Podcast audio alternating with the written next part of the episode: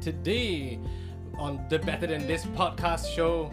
Better Than This show of podcasty podcast goodness, I have a special guest. It's Renhaal. It's me. Hello. Yo. And yeah, so today, Renhaal pretty much brought over a bottle of wine, and we are going to we're gonna attempt that whilst doing the whole podcast. So I do not know. This podcast might take quite a while, or it might take all good of 10 minutes. We really do not know. No, our track record says the first. Okay, but yeah, just wanted to say this really quick intro before we get into the meat of the action. Renhaal, do you want to say a quick intro first before we jump right in? I don't know how to intro myself. I'm not even doing anything now. Oh, okay. We'll get into the deeper Renhaal intro in a moment then. Okay. Just want to thank our sponsors for this episode. My mom for letting me stay at home still. Thanks, mom. Thanks, mom. Okay, we are going to cut straight to the show. I hope you all enjoyed this one, and we will catch you there. And welcome to the episode. So in the intro, Renhaal hasn't really given his intro yet, so we're gonna ask him for it right now. Renhaal, can you give us a quick intro? What? You just delayed it by 10 minutes. Yeah, I just tell us about yourself, lah. Like so at least like the listeners know, you know, like who's this Renhaal? I guess I have been doing communications like PR, social media, bit of marketing, not really in my resume. Okay. For like, how long has it been now? 10 years. But earlier this year, I left my job to do the eat, pray, love thing. Except I can't travel anywhere because fucking COVID. So, so it's just been a time for me to do very self-fulfilling, very not money-earning things. Right. Okay, we'll get a little bit into that later, and I believe this conversation might get a little bit interesting because, fun fact, and I think we'll talk about this later, probably, okay, Renhaal was actually one of the first people that interviewed me for my first job. Yeah, do you remember? I do. Okay. We'll talk about that when we talk a little bit more about the working stuff later. Okay. You know, but interesting. So that's like way back, almost way back. Like, you can't really say way back, can you? Can you? It's years. 5 years ago. Yeah. 5 years. 5 to 6 years already. Yeah. 15. I remember. Is it 15? Okay, 6 years ago then. Yeah, 15. But okay, and the other interesting thing that we could probably touch on as well is Renhaal is a streamer. What? But everybody's a streamer nowadays. It's okay, but you should see Renhaal's followers and you should see his streams, man. That's kind of different. But before that, we just have to address the elephant in the room, which is, Renhaal, what lovely bottle of red have you brought today? I have a 2009 Malbec from... It says Trapiche on the bottle. Is that how we pronounce it? I don't know. Trapiche. Trapiche. From good old Argentina, which is where Malbecs are from. Okay. Malbecs are usually a very mild red, kind of like a mellow Pinot Noir, a chill red. But this has been obviously in a bottle for some time now, 2009. And I was just telling Daniel earlier that I'm glad I opened it today. It was a special gift from a friend, but like I just, if I left it anymore, it might have gone bad. Like I can kind of taste like it's almost dead already. Really? It still tastes great today. I can't taste the difference though, to be very honest. And okay, but then again, Renhaal is definitely the wine connoisseur, I would say. Mm-hmm. Like I have never seen anyone, but let me give context. All right, hold up. I need to give context for this. So I think Renhaal is one of the only people that I know that dives like super deeply into his hobbies. Like you would not believe kind. I also don't believe myself sometimes. If you watch like the Better Than This YouTube channels. And you see like you would actually see Renhaal in some of the previous vlogs and stuff like that, and you already see like the levels that he goes to. But in, I think a couple of months back, we did a What's in My Bag episode, mm-hmm. right? Mm-hmm. And you see like the amount of things that actually, like how deeply he dives into, like, for example, his collection of pens, right? Fountain pens. Yes. Yeah, that's one. Oh boy. Yeah, and if I recall correctly, I think it's about 1, 2, 3 years ago, you were actually keeping a wine journal. I mean, since we're talking about alcohol now. Like, yes. Wine journal. Yes, yes. So, I think I noticed, like, just one day long ago, right? When I was browsing at the Moleskine store, maybe I was flicking through the online store. And then, like, you know, there are anyway, Moleskines are bad with fountain pens. Don't use them. Oh, is that right? They're terrible. Because they feel good and they're very thin. Okay. But they're also very kind of porous. So your pens just bleed right through. We do see artists using Moleskine for, like, sketches. They do, but, stuff. You know, they usually use pencils. And stuff like that. And also, you must remember, Moleskin's branding game is very strong. Right. So, but, you know, practical tests say otherwise. Yeah, for sure. So, yeah. So, if you want to use fountain pen-friendly books... Shoot, what are they? Tomoe River is going out of print. I don't even know that. Yeah. Just like none of the stuff you would see in, like, in upscale, in most chain stationery stores. Like, actually go to the arts and craft ones. Okay. You know, I remember now. You can never go wrong with these two. Rhodia, RHODIA. Okay. And Rhodia is owned by another company, another French company called Clairefontaine. Okay. So, like, these two are, like, kind of same difference. Just, you know, they're essentially the same paper, but made and but branded, like, differently. But they feel great. They feel like baby smooth. Are we talking about the Moleskine pricing or a little bit more? It's a good question. Ask, yeah. No, you know, actually, I think they might be a little, like, more affordable. They are not like A4 paper kind of affordable. Right. Okay. But not A4, A-zone, you know. A-zone. Yeah. The foolscap paper with the unnecessary holes at the side. Anyway. Yes, that's true. Yeah. But I would say I'll put them in the 20s maybe. Whereas Moleskines can go up to the 30s. Exactly. Okay. So anyway, wine journal. I know Moleskine makes wine journals. Correct. So that's one of, like, their more special prints in addition to, like, their normal notebooks, their daily, weekly, yearly planners and stuff like that. They have a few journal-y things. So I think there is a recipe book that you can buy, wine journal. There are holiday journals as well. Okay. And, like, so the whole idea is, like, they print everything out, like, in a format that's just really helpful to you to whatever you're doing, right? Okay. So the wine journal will have things like the date, the year, the region, tasting notes, pairs well with what, and all the whiny pretentious shit. So I nearly wanted to get that. Okay. And then I realized that Moleskine has an app, and in the app, they also have the wine journal in like fitted to digital. Main question: is it free? No, of course not. It's not free. Okay, if you download the Moleskine app, it's free, and you can have, like, the basic journals or like the lined notebooks probably for free. Okay. But, like, if you want to get, like, these specialized ones with, like, full functions, of course you can enter it in. Yep. For my wine journal, like, you can insert pictures of the wine and everything. Okay. Right, you were taking pictures of the thing on the bottle. Yes. Time, right? Yeah, I remember the labels and stuff like that. So you remember how it looks like and all of that, all the information that you need. And compared to, like, getting the actual paper book, and then I have to go and find a pen and write some more. Later I spill. Where am I going to find the pictures? Blah blah blah. Yeah. Versus, like, something an app in my iPad. Yep. For probably a quarter of the price. Oh, it's an in-app purchase, right? But, like, it was a quarter of the price. So, like, that was like duh. So I got that. And then after that, because Moleskine absolutely knows what they're doing, I had to, like, kind of export it one time and reset my iPad or delete the app or something like that. Okay. And then they exported it as... Wait, I don't know, PDF.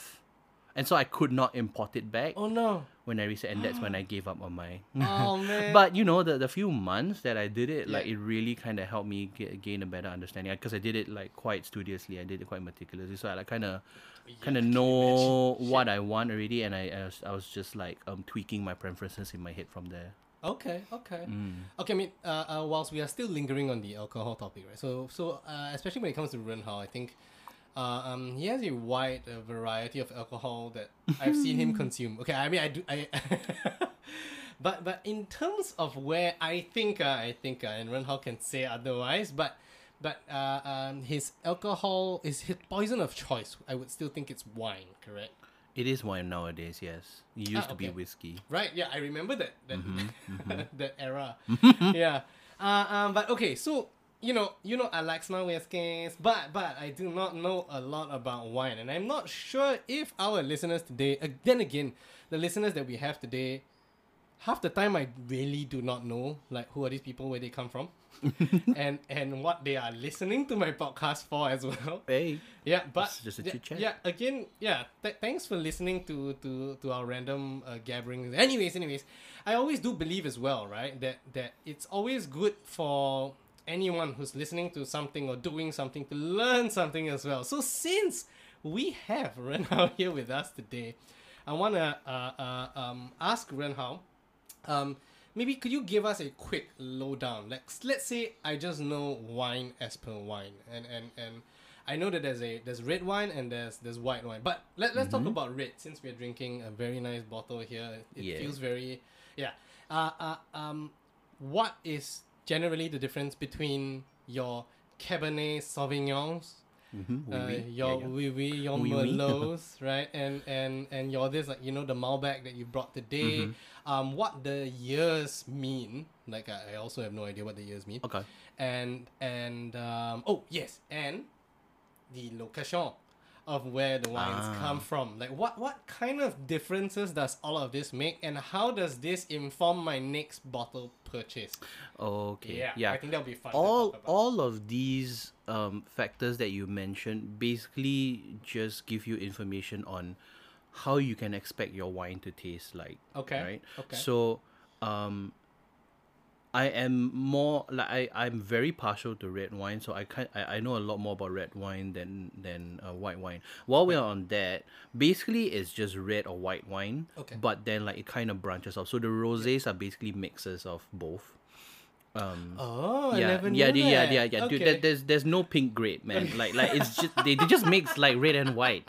To have a like rosé color. Never needed. Okay. And then the sweetened wines are literally just sweetened wines. So like you have the famous ones are of course a port, which is sweetened red, and then Moscato, which is sweetened white. Oh. And ice wine is also a sweetened white. Right. Yeah. Okay. And that's it. So it's just red or white, right? And so, white has its own scale, and I'm not super familiar with that, but red kind of goes actually about the same lah. Okay. They go from red goes from what they call as medium bodied to full bodied. So it's basically how much of a punch the wine packs as you start tasting it. Okay. Right, and then like as a lesser factor, like you know how it like the aftertaste after you swallow the liquid, like what tastes are left in your mouth, right? With white wines, the bigger thing would be how dry the wine is. Okay. Because if you taste some white wines, like I don't even know like which ones are the drier wines, but some of them have a very crisp, very like in Singapore we call it siap siap. Oh yes. I was about to ask that. Yeah. Like a very tannic kind of a sensation in your mouth. And some of them. Wait. So the siap taste is. What? Septis is due to the tannins in the... I believe is at least in red wines. Okay. Tannins are like a compound or maybe a suspension. I don't even know. Yeah. So right, like wine expert then like I don't know what tannins. But anyway, like tannins are a thing in wine. Okay. And so they are responsible for like how smooth or how like you can call it's gritty. It's not like you're drinking sand, but like it is kind of very like can be a bit gritty, depending on the wine you consume. how gritty like it feels as it goes in your mouth, right? So the stuff you were asking about just now, year refers to the year the grapes were harvested. Oh, right, okay. Because there's probably only again I don't even know. Like you feel like you say like asking wine expert, but I'm just showing how much I don't know about wine. I don't even know how many. No, I mean at least it's like some basic one. Yeah. I don't even know how many harvest cycles there are. Okay. Right in the in a year, but it shows the point at which the grapes were picked off and then like brought to ferment. Okay. Right. Bottling can happen a couple months later when it's all fermented and ready to go, and then like you just store from there. And people talk about people are so fixated on the year so much because like the actual wine experts and the sommeliers, like the moment they taste the wine, and here's the thing, right? Like everyone says like wine ages well, a lot of wines age well, and so that's like a bonus thing, right? But I think the experts probably, once it's kind of done with the fermenting process, like clean, filtered, everything and ready to drink basically, fresh out of the process, they can kind of tell with experience like, okay, this is a good year for grapes. For these grapes in these region, right? So back in the day, we were looking for like everyone was looking for, I think, 2014 Australian Shiraz, because everyone like the news got around that Shiraz grapes grown in Australia, harvested in 2014 specifically, that was a particularly good year. You know, that resulted in particularly good wine. So does this also mean like it doesn't matter, say, oh hey look, I've got a year 2004 something, but if it's a shit year for grapes, that could be a shit bottle of wine. Like, even though I keep it for so long. Because the thing is, I don't know that there are much throwaway years. Okay. Especially like if things come from like a particularly good region. Right. And the winery like controls has good like processes and everything, right?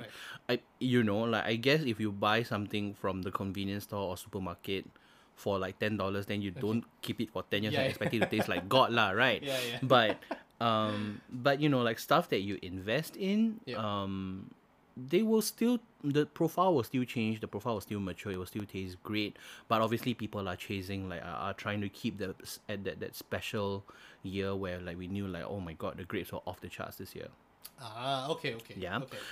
Then the next thing you asked about was region. Yes. And region is kind of tagged to the kind of grapes that flourish in that region. And that is important because there's so many varietals of grape, and each grape comes up with a slightly different taste, and that's where we have like the medium bodies and the full bodies. So the medium bodies are like the more chillax wines, like Merlot and Pinot Noir.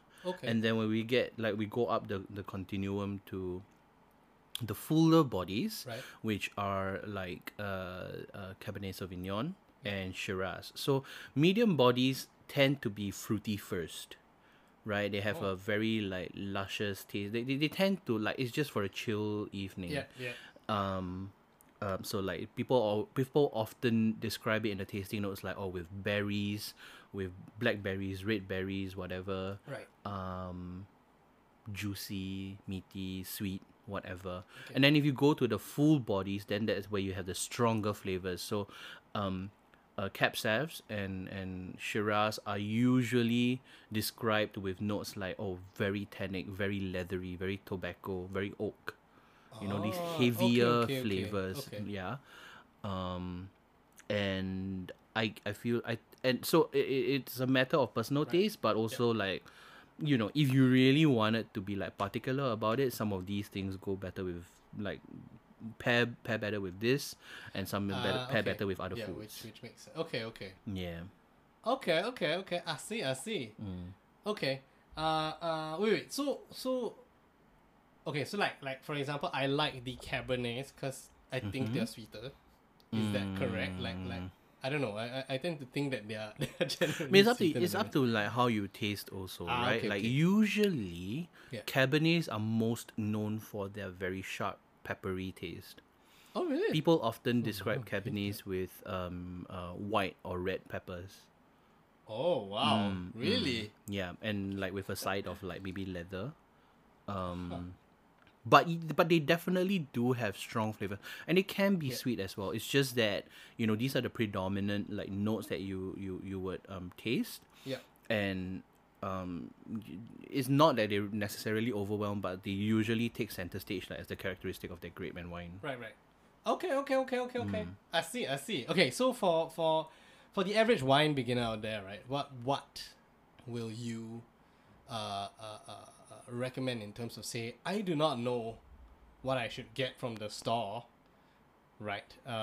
Be it like I go to a specific wine store, right, or I go to your average supermarket, but I just want to enjoy a bottle of red wine, and I do not know what I like, but I just like generally that taste and stuff. So what should they look out for? And ideally, I would say start with Pinot Noir, because Pinot Noir is very is fruity. It's not only fruity; it's also very juicy, you know, depending on how imaginative your taste buds are.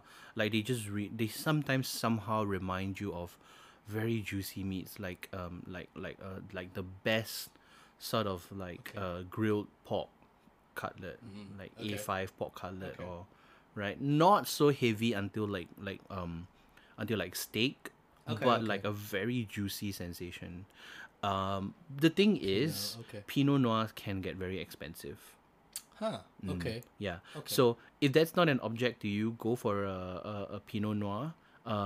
For listeners in Singapore, wines from the ANZ region, basically you're going to pay quite a few like buckaroos, but still, because it's closer, like you do get pretty good value, I think, for ANZ Pinot Noirs. For listeners in the US, I guess I'm not familiar if US big wine regions have much Pinot. But yeah, the other thing that I would recommend, which might be a more affordable option if like you didn't want to throw a bomb on your first bottle when you don't know nothing, is a Cabernet blend. So using Cabernet Sauvignon as the base wine, they start adding more. They add more wines in to kind of soften out the sharp heavy hit of Cabernet. So that's kind of like the most middle wine. People talk about like medium body and full body, but if you were to kind of like mark a line in the center, it's really hard to find a wine that sits like bang on that. I see. Okay. You know, it's kind of falling to one side or the other. Right. So either a Pinot Noir or a Cabernet blend should get you started, and then like you just decide what you want. Like, do you want? Oh my God, is this too sharp? Then go towards the Merlots and Pinot Noirs, or like this is like. Am I allowed to say this? This is like pussy juice. Then like go towards the heavier ones like Shiraz. Okay. And yeah. Okay. Got it. Thanks for sharing about the how to go about the basics of wine, looking at wine as well. I think this was definitely something. Okay, let's change gears a little bit, shall we? Maybe let's talk about something a little bit different of sorts. Okay, let's tap on the streaming topic first for a little moment, because I myself have also dabbled my fingers into streaming a little bit to see what's what, and I can understand the fun that comes with streaming, but I never knew, you know, until I actually consulted Renhaal about like, hey, how do I do this? How's that supposed to go on? How is this supposed to happen? The level, oh my gosh, I kid you not, dear listeners, the levels of technicalities that one has to go through, the things that you have to download and make sure it's there, to tweak its levels, and oh my gosh, everything from your camera setup to lighting to audio to everything is, oh my goodness, and then comes the technicalities of Twitch itself and the add-ons that Twitch allows one to add, and the technicalities of those stuff that needs to be added on. So I think it was a very eye-opening I guess, endeavor that I'm on currently, and I'm pretty sure Renhaal is neck deep in it already. I am backside deep in it. Yes. Yeah, I think what we want to find out is as well about maybe let me just do a quick intro for your tarot first. So if you are listening, please do check out Renhaal's tarot streams. And tarot, I do mean tarot as in tarot, which I think Renhaal can explain more in much better sense than I can in a moment. But tarot streams, he does play games sometimes as well, but you can find him at twitch.tv/Erahno. That's Erahno. So check him out there. Do remember to give him a follow, and it'll be also more dope if you drop some subs. Also, but on that note, let's get back to the streaming topic on this front as well. Let's go from the start, shall we? How did you get into it? Why did you get into it? How was it? What kind of stumbling blocks do you face? Because I myself, to be very honest, are facing some stumbling blocks right now, and to be honest, like we to be honest, like without your help, like I wouldn't be able to get past certain parts as well, with myself. Cause yeah, I know what some of you listeners are thinking, like Google lah, but I'm lazy. Oh my also, God. Sometimes when I look at the thing, I don't understand. I So yeah, to those questions, like I'm not the most hardworking person, but I'm also not the. But Google has not been super helpful. Okay. I mean, first of all, right, I feel like I also owe it to the many streamers I've met. Like so I was kind of being more of a viewer for quite a while, before I really like jumped into it seriously. And why did I want to get into streaming? And that's a very interesting thing because, like, I've seen some of my friends stream. Like, they are the real OGs. They've been streaming from maybe 2016 onwards. And since amassed themselves, like, quite the following. I've obviously, like, seen the big streamers from the US who then proceed to be on every platform, right? Oh, yes. You do your streams, but then you also, like, cut YouTube videos and stuff like that. Yep. And I feel like I didn't entertain that much because, like, I felt like, the market, number one, Singapore's, like, audience base is so small. And what would I get into? The same old games that everyone else is playing. Like, I feel like I'm just going into, like, a losing uphill battle from there. Why I seriously started to consider Twitch was actually because of tarot, or tarot, whatever. Okay. Oh yeah, tarot. Yeah. And why? Because so that's one of the things that I wanted to, or not that I wanted to do, but like I just ended up picking up in my Eat, Pray, Love time. Okay. Like it's one of the first things I picked up. Yeah. Like I just decided to get a tarot deck and go study, how to use it properly. Okay, before we dive into that, right? We don't have to dive in super deep into this, but wanna just address at least the tarot part of things because I'm pretty sure most of the listeners wouldn't know. Like prior to I think asking and talking to you about tarot or tarot. I never really knew very much about tarot, and I think there is also that association that tarot has with maybe like witchcraft and things like that puts people away from it. So I mean, if we could hear maybe like a slight breakdown and thoughts on what is tarot, like very basically, Well, I mean, people are not wrong. Like, okay, at the end of the day, the TLDR is that tarot is a tool. It's a tool. It's a tool. Okay. So, basically like the wand in the Harry Potter universe. Aha, okay. The wand needs to be in a wizard's hand, and the wizard needs to know how to use the wand efficiently. I see. Right? And so, yes, there are people with abilities, right? All these like supernatural, witchcraft-related abilities, psychics and stuff like that, mediums who use tarot as a very effective tool. But the thing about the tarot, like for me, if I were to like make it in a one-liner for people, the tarot is a tool for like the masses. The tarot is a tool for understanding. So it for understanding and clarity of situations, right? Most people, and it just comes with the stereotype and lack of understanding. Most people associate tarot with fortune telling. Yeah, you know, you would like, you know, if and kind of like I don't blame them as well, because like most of these people who do it professionally, and these are like the OGs who open like shops, right? Like actual units, in I don't know, in CD shopping centers or something like that, right? But they do. You know, they don't have like Twitch and stuff like that. They must feel like first of all, like you can't really just operate on like tarot. Usually these fortune tellers have a whole slew of services, right? Numerology, palmistry, tarot is one of them. And then if they want to cheat you, or if they actually have those abilities, then like mediumship and stuff like that. So I think over time, like people like see it as like, okay, tarot is associated with fortune telling. Right?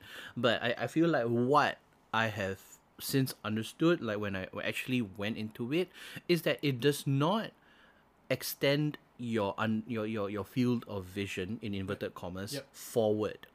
Right? That is fortune telling. But it expands your field of vision and understanding in a circle around you. So yes, when you think about an expanding circle, when you think about the Big Bang Theory, right? An expanding circle. Yes, it goes in all directions. So there is an element of the future involved, but there's like also there's a side, there's the back, you know. So there's plenty of space to look into the past, to look at the side. In other words, factors which you aren't usually aware of.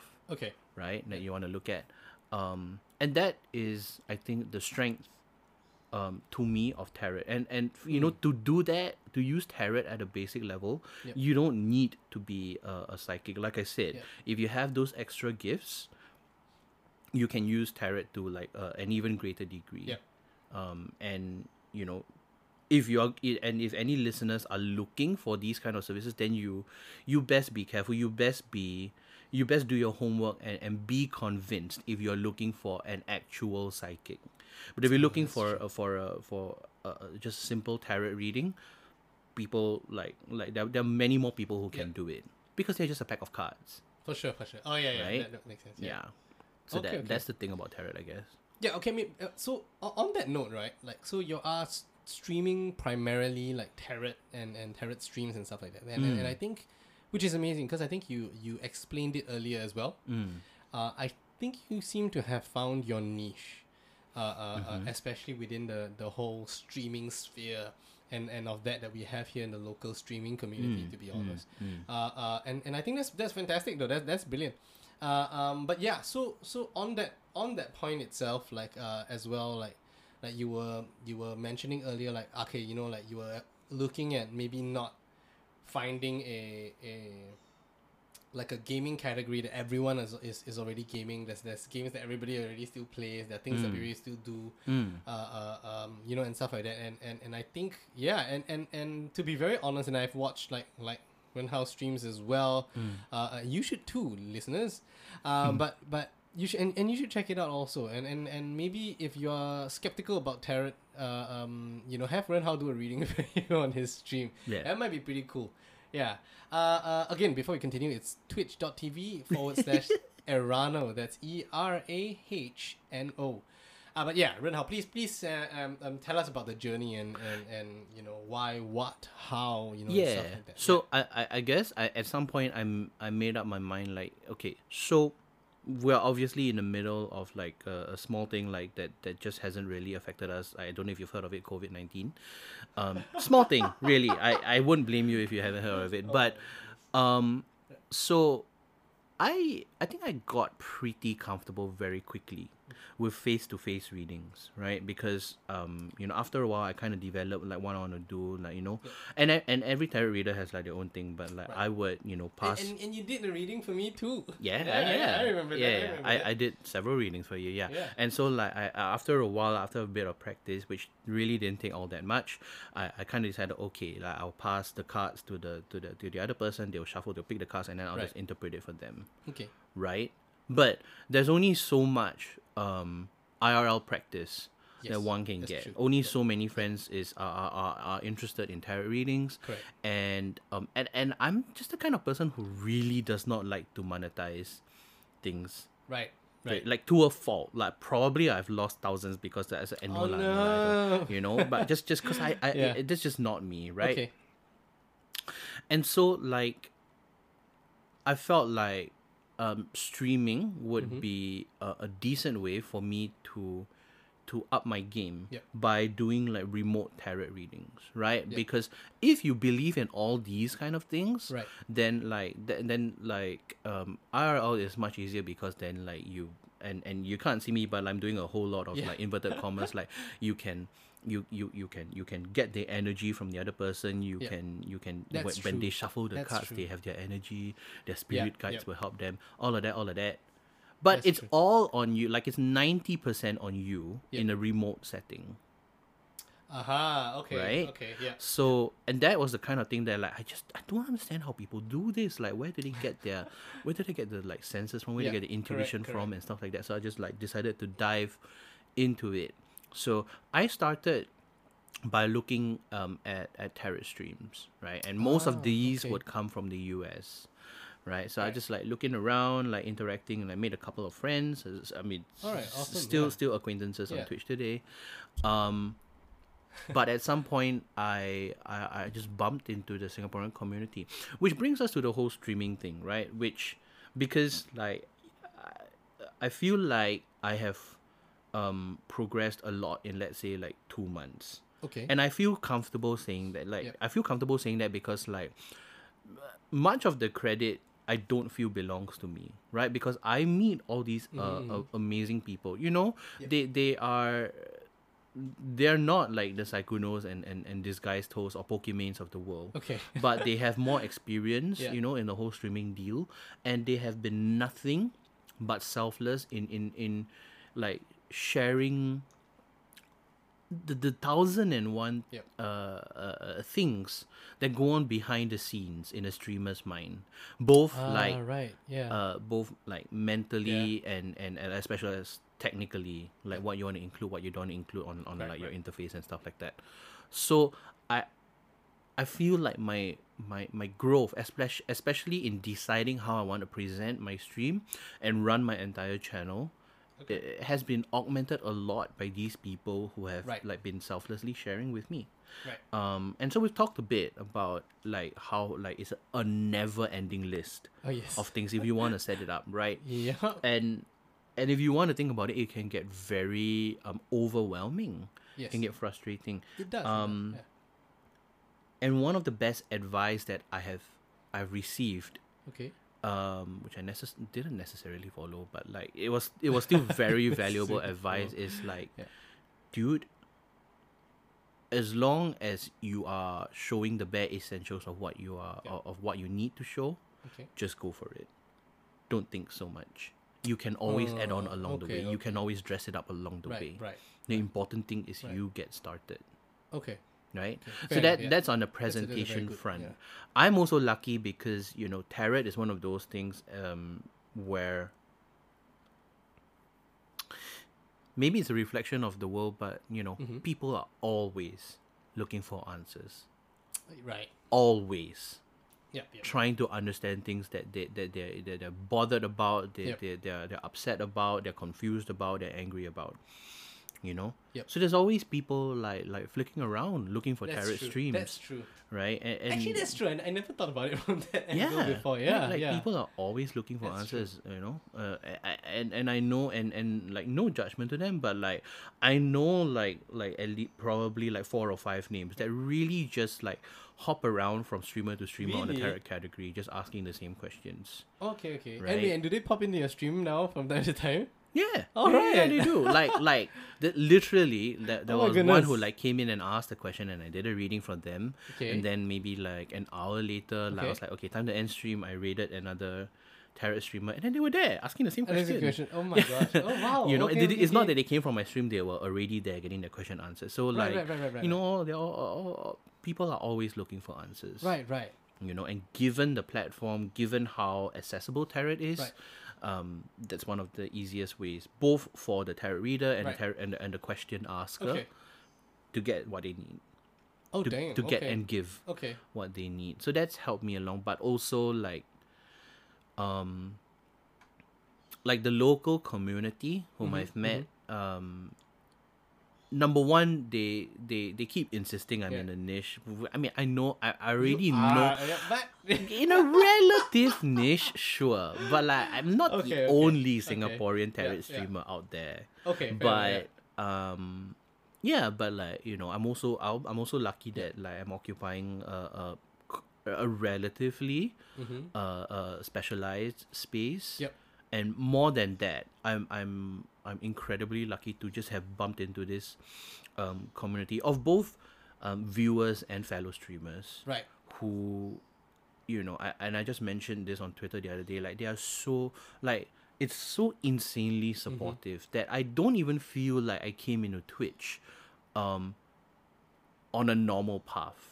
I just happened to join in like when there's like a huge gust of wind propelling everyone forward, because that's the community effect. Correct. That is the community. That people like just like would like sacrifice blood for, right? You know, the kind of that would tailwinds that would just push you forward and accelerate you, and that's the effect of everyone, you know, going to each other's streams, interacting actively on each other's streams, like and supporting each other and stuff like that. Yeah, no, I've experienced and seen, you know, these things happen as well, and I think almost very recently also, I'm starting to feel a little bit more of the community effect as well. Like on that note, speaking of community effect, want to just ask you if you'd like to do a shout out real quick. Now, I do not know if these people would ever hear you, but is there anyone or any few people that has helped you in your journey that you'd like to specifically thank? But you can say no, because what I want to do right now is, what I noticed is also that our glasses are empty, and I'm gonna top them off while Renhaal does a quick shout out to you know, anyone that has helped him. If someday they do hear this podcast, if somehow someone finds a Better Than This podcast on Spotify by accident, and they are a streamer and they are that streamer, I think that'll be pretty dope. But is there anyone that you like to? Yeah, well, oh gosh, there are really so many, man. The first like Singaporean streamer that I really like settled into like as part of their streaming community is a Genshin Impact streamer. Now no, that's not accurate anymore. I didn't play Genshin Impact. Because I know, like, just my other friends have been like bugging me to play it, but like, you know, I just held off on it. Like, I just don't want to be in on this game. I don't understand, but really, I just didn't give the game a chance. But it really didn't matter, honestly, what this streamer was doing. It's just cool that like it's Genshin Impact, and Genshin Impact like has its intense moments, but mostly it's a chill game because it's so open world. You're just running around. Yeah. Doing random stuff that at end game, like you don't really need to concentrate a lot or have that much effort, right? And so this guy's name, oh my god, very long. It's Potehtopharm, but spelled Potehtopharm,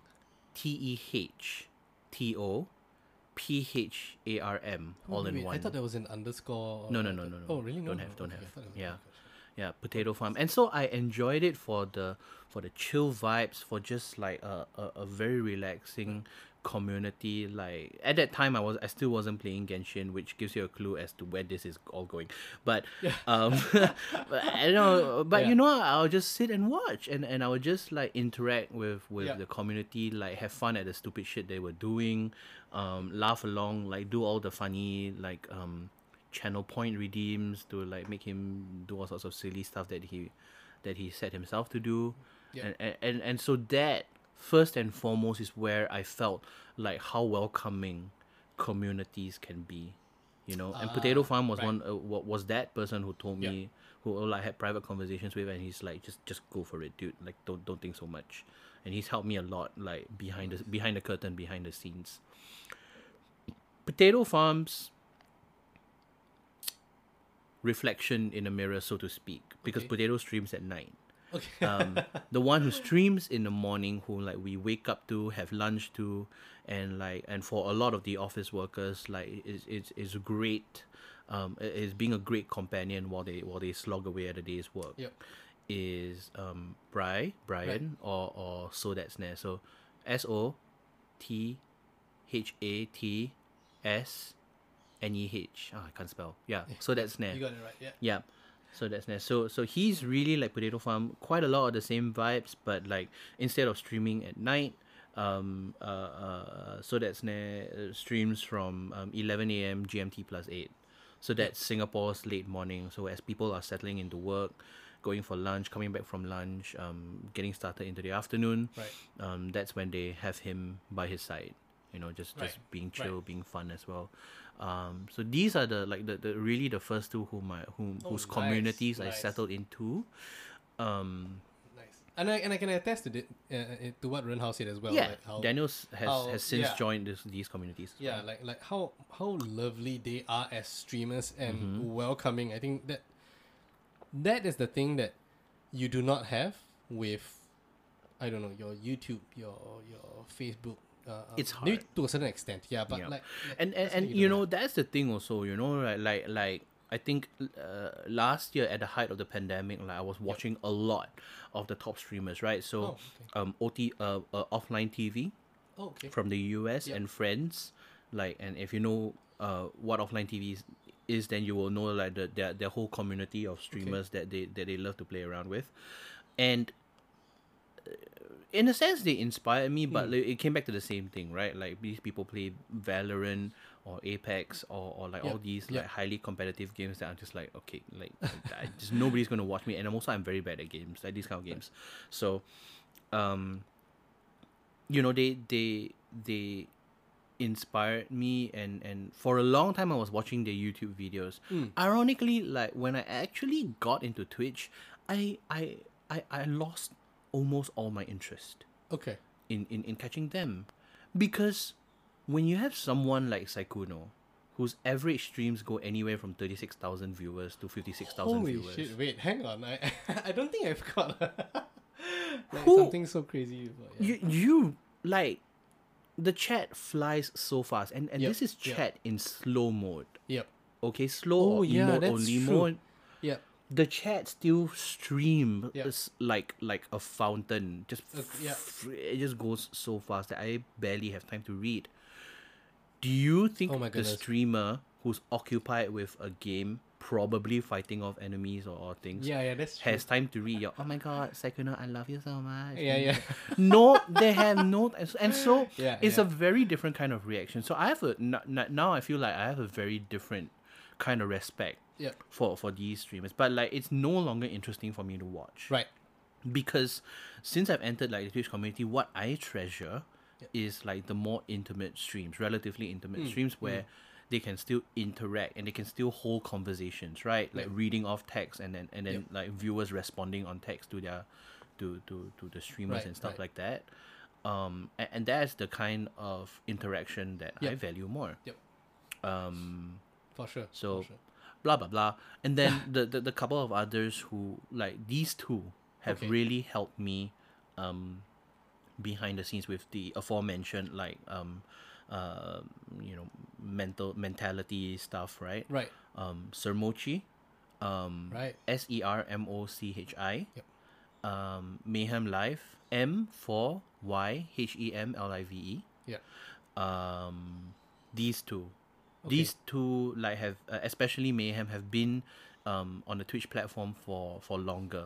Fantastic. Right, and so they've especially for Mayhem, he's seen the ups and downs of like how things go, and he's able to like advise on like having a more sustainable attitude to some things like that the only streamers face, right? Can I just add before we move on? If anyone is looking to watch these channels as well, for Sermochi, I think he's one of the most entertaining streamers out there, yeah, in his own right, you know, in yeah, his own way. That makes it very fun and relatable and real, like kind of thing.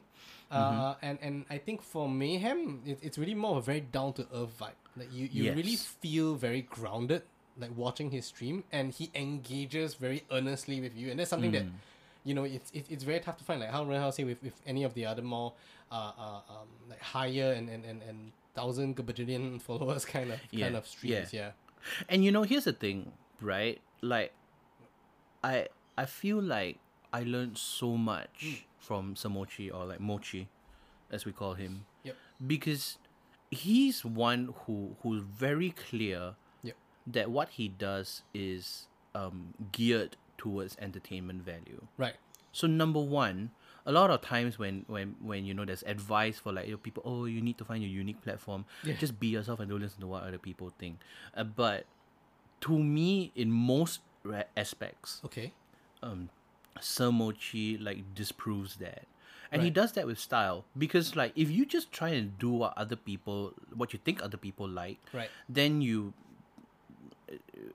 basically become a clown who's just like a jester who's just doing, and it can get very cringy, right? When you're just trying to pander to people. But Mochi is like a master at walking that fine line. Yeah, being like that, who he is, and consciously knowing that the stuff he does, the silly things he does, the cringe dances he does, they are all for entertainment value. Exactly, you know, and like, and you know, so much more goes on behind the scenes.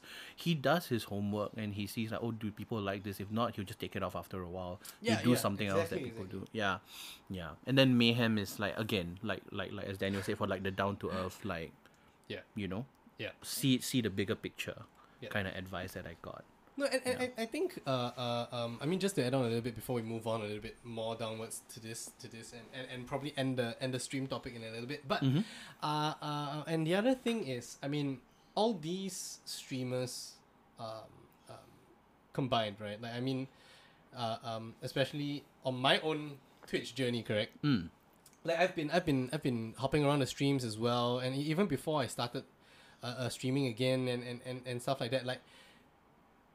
They are very just welcoming and they're very like they open their arms for you to like, yeah, you know what, here's like, welcome to the family, this is what it's like, this is this is you know, and that's something that you don't really feel and that's something that or rather you don't really feel in other platforms or in other types of you know, I guess. Yeah. Because of the live nature of it. Yeah. I mean, that's one. The other could be, I would say that they've really made like made at least the viewers feel at home lah. You know, and I think that's something that is and you yourself, Renhaal, you've done that too as well. And I think that's something that I am right now trying to learn also. And it's not easy. Like what you what you were talking about earlier about the mindset and stuff like that. Now, dear listeners, it may sound easy.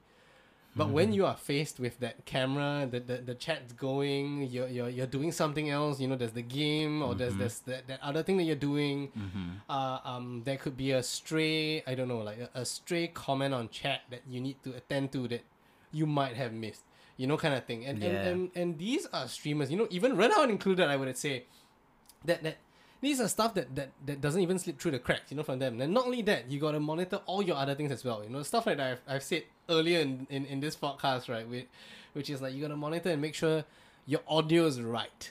You know, like does anything go off? You know, kind of thing. Like, did I play the background music properly? Is that going on properly? Yeah. And am I looking like a like weird? You know, on screen currently. You know, and things like that.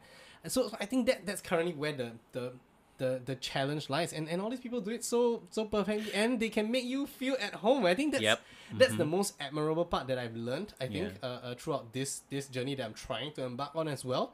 And it's something that I probably will not be able to understand as well. So I mean, let's look at the different vehicles here, right? YouTube, you film, you take a chunk of time to edit, and then you post it, and then you talk to your community in the comment section. Yeah. However, there's like a massive percentage of these people that do not comment, right?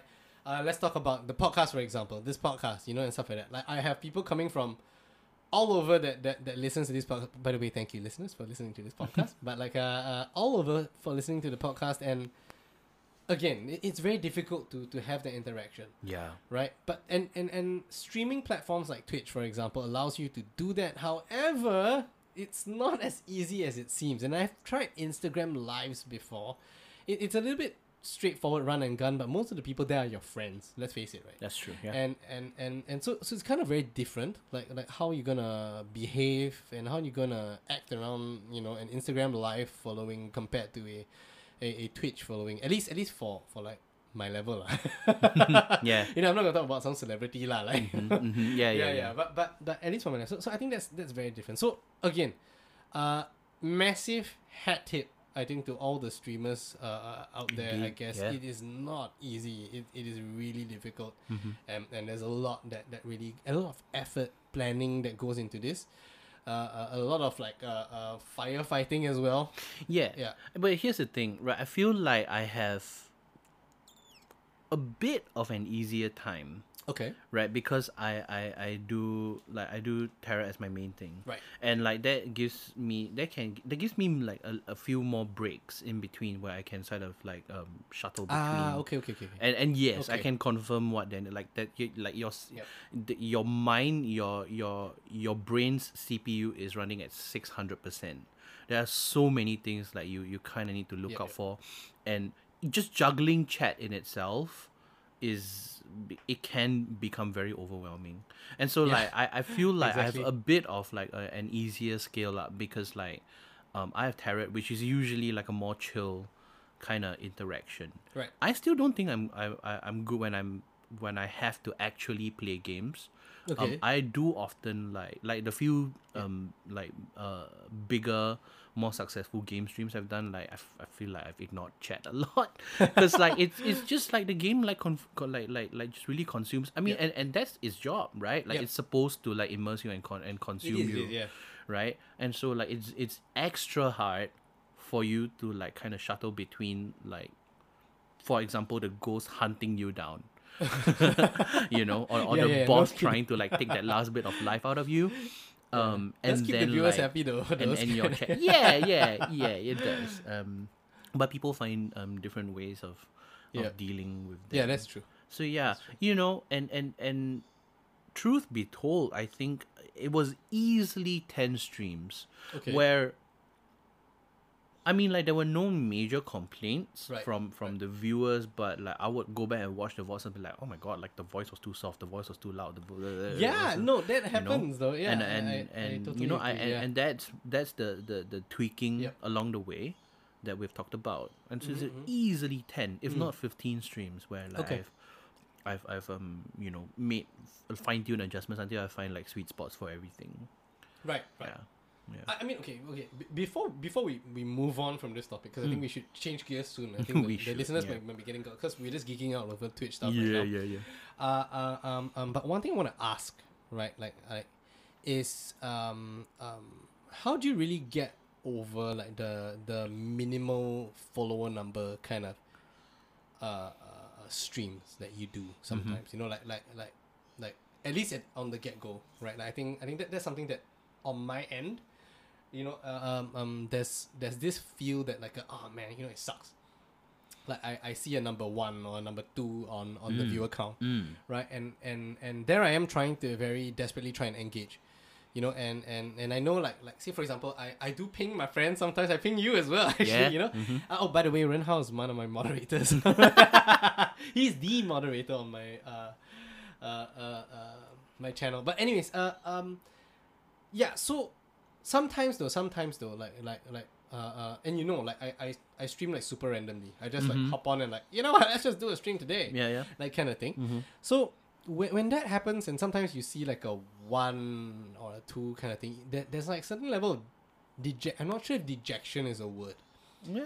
Demotivation. Right. I don't know. Like it kind of feels like, ah, damn it. Like, you know, I'm here to want to show what I'm doing, and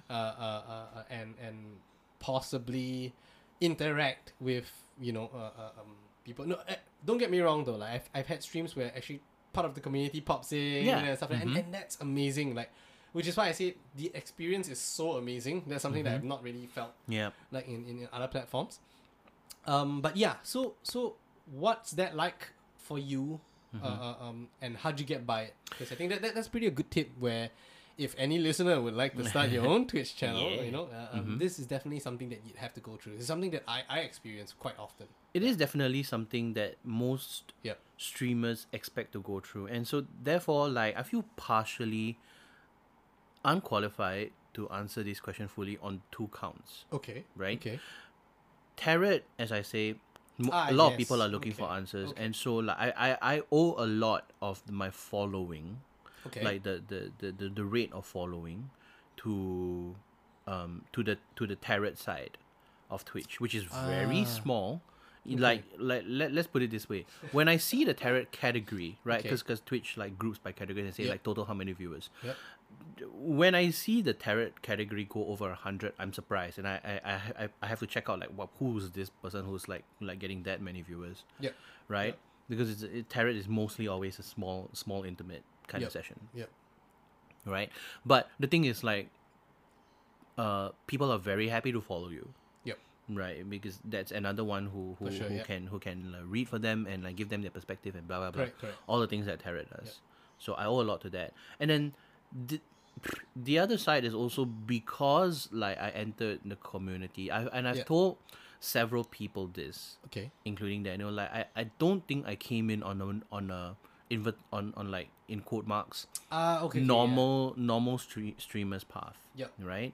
And people like Mayhem, who I mentioned earlier, will tell you that like that there were months of being like of feeling in that area of stasis when you have like 3-5 viewers consistently. Exactly, there is. Before like you know you just hit something and then like things go. I've also like experienced them like in the earlier days when I tried out like random game streams, and so it's an incredibly fine tightrope to walk. Yep. Right. It's there are multiple chicken and egg scenarios in this, right? Most people, unless they are extremely engaging and energetic and extroverted, cannot like scale up just from the ground from just chatting. That takes a special that takes a special kind of person. Like this person that like glowing bright with energy. That makes sense. Right? To draw like new random viewers to be like, oh my god, like this guy is I can just listen to them talk for hours. You know? Yeah. Usually you find something that you specialize in, people like you for it, and then after you build some following, maybe you can try out just chatting. Okay. Right? Okay. And so, so then like, and this is something that almost all new streamers will face. Right. Do you want to play the games that you are personally interested in? Or do you want to play the games that viewers are interested in catching? That's a very good question. Right? Damn. And what are viewers interested in catching? You know? If you look at the categories, all the competitive FPSs, Valorant, Apex Legends, Overwatch have 5-figure, 6-figure, total viewership. Correct. Are you gonna fight with that, or do you want to pick like where is your sweet spot? There's no answer to it because like it's also what kind of games like you're interested in playing, right? And you kind of need to find that sweet spot where you start building that, and then after that is the community building exercise. But like the black hole is like where your entry point is. Yep. After you find the entry point, it's you know the usual community building scenario where you find your loyal few viewers, and your loyal few your 3 loyal chatters will turn into 5 loyal chatters will turn into 10, 20, 50, 100. So I don't have an answer. I don't really have an answer to that, but one of I can tell you one of the first and biggest questions, dilemmas even. That streamers will face is, do you want to do something that interests you, or do you want to entertain your viewers? You have to make that choice early on. That's a very good one. You know, because if you want to do something that interests you, you better be talented as heck in it. Oh yeah, that's true. Yeah, that's a good point. Yeah. Yeah, or you know, like if you manage to find a niche that I very fortunately did with tarot and Singapore specifically, okay, great for you. But you need to find that entry point. Okay, understand. That's a good tip. That's a good tip. Yep. Yeah. So listeners, if you are looking to start a channel on Twitch, yeah, these are certainly certain things you need to think about, you know, and stuff as well. Mm-hmm. All right, let's drop a gear, shift a gear, step on the accelerator, and jump towards another topic today. Let's talk a little bit about, and I want to get this out there as well, because I mean we did say it in the intro earlier as well, right? Like, so Renhaal and I both go way back. Oh, yeah, years back, right? And he was kind of like the person that brought me into the company in a way. Can we say in the most roundabout way possible? Pretty much. Okay, so I'm just gonna share a story here. Not many people know this story, I think. Yeah, right. Yeah. So I'm just gonna share a story here. So I go to, and I think we can share the company lah, right? I think everybody, it's an open secret about that. Like bloody hell, I think if you go to my YouTube channel, you also know. Mm. Yeah. So the company is Tech in Asia. It's a local media company that covers tech and tech startups. Tech startup news, right? Around the Southeast Asia region. Yep. So pretty much, I was fresh out of school, right? I ended university, and I was thinking like, do you know what? Yeah, let's apply for a job, and I had no idea what to apply for. Okay, but the fact that I took a degree in marketing, which is useless now, by the way. That nobody really cares about. So if you are doing a degree in marketing right now, good luck to you, sir or ma'am. Anyways. Excuse me. Oh my God, I said something wrong. Okay. Okay. So what happens was I pretty much blanket. You know how we do it, right? When we just come out of like university, you blanket whack like a bunch of. Job roles that you think you'd be good at, kind of thing. And I think for Tech in Asia, what I did was pretty much to it was a role for a social media manager, right? And at that point in time, I thought because I had prior sort of and this, take this inverted commas with a pinch of salt, everyone, because I did social media for like the racing team before, but now when I look back at it, I do not want anyone to see those posts. It's that bad. Like it was bad. It's bad. Like trust me, it's bad. There was like zero consideration for anything. Like no keywording, no SEO, no nothing. Like legitly nothing. It's just, whoa, we're gonna race today, guys. Kind of crap. Like that kind of copies that were going out. Yeah, but that was bad. But thankfully, I mean, of course, the racing community does not know better about marketing lah. Sure. Okay, so I managed to get by that. Anyways, I found this particular advertisement, right, for a social media manager. Applied for it, and I think, oh my gosh, which one was it, man? Like, did I do the written test first or like the interview first? Was there a written test? I can't remember. I think there was a written test. And it was you I sent it to, I think. If I don't remember. Oh my God, I might have it somewhere, dude. Oh gosh. I might have it somewhere. Whilst you crack your brain. But basically like I was basically looking for someone to help me out. Like I in that company, I was the first person who had a who like kind of really specialized in social media, so like I laid a lot of groundwork there, and then it got to a point where like the company and I decided like it would do Renhaal well to have an assistant, like a peer with him, right? And so we set out interviewing some people, and Daniel was one of them. I don't remember the interview. I just remembered like the very, very vague general vibe of the interview. Okay. I don't remember if there was. I can tell you what I remember from the interview though. Yeah. No. So I think I remember it was Tech in Asia's old office, which was at Chinatown. I think it was Chinatown. Yeah, Chinatown. Mm-hmm. That was the only time I set foot in that office actually. Mm-hmm. Also, I forgot my password to my email. And I do not know if this is the right email that... It should be better than this. Yeah, I'm guessing so. So, I'll just jump a little bit ahead. And so what happened was basically it boiled down to two applicants, one of whom was Daniel. Oh, and so exciting. Yeah, it's exciting. And like honestly, like I don't mind sharing at this point because like whatever really at this point.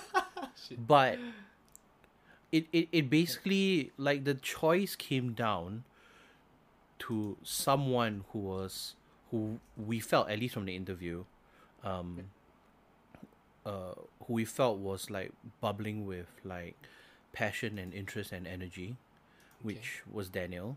And then someone else who had a couple of years of agency experience. Oh, right. Okay. Yeah. And actually, that's fair. And really it is fair. Yeah, but at the time, like, it was, like, with my kind of sort of team lead at the time. Yes.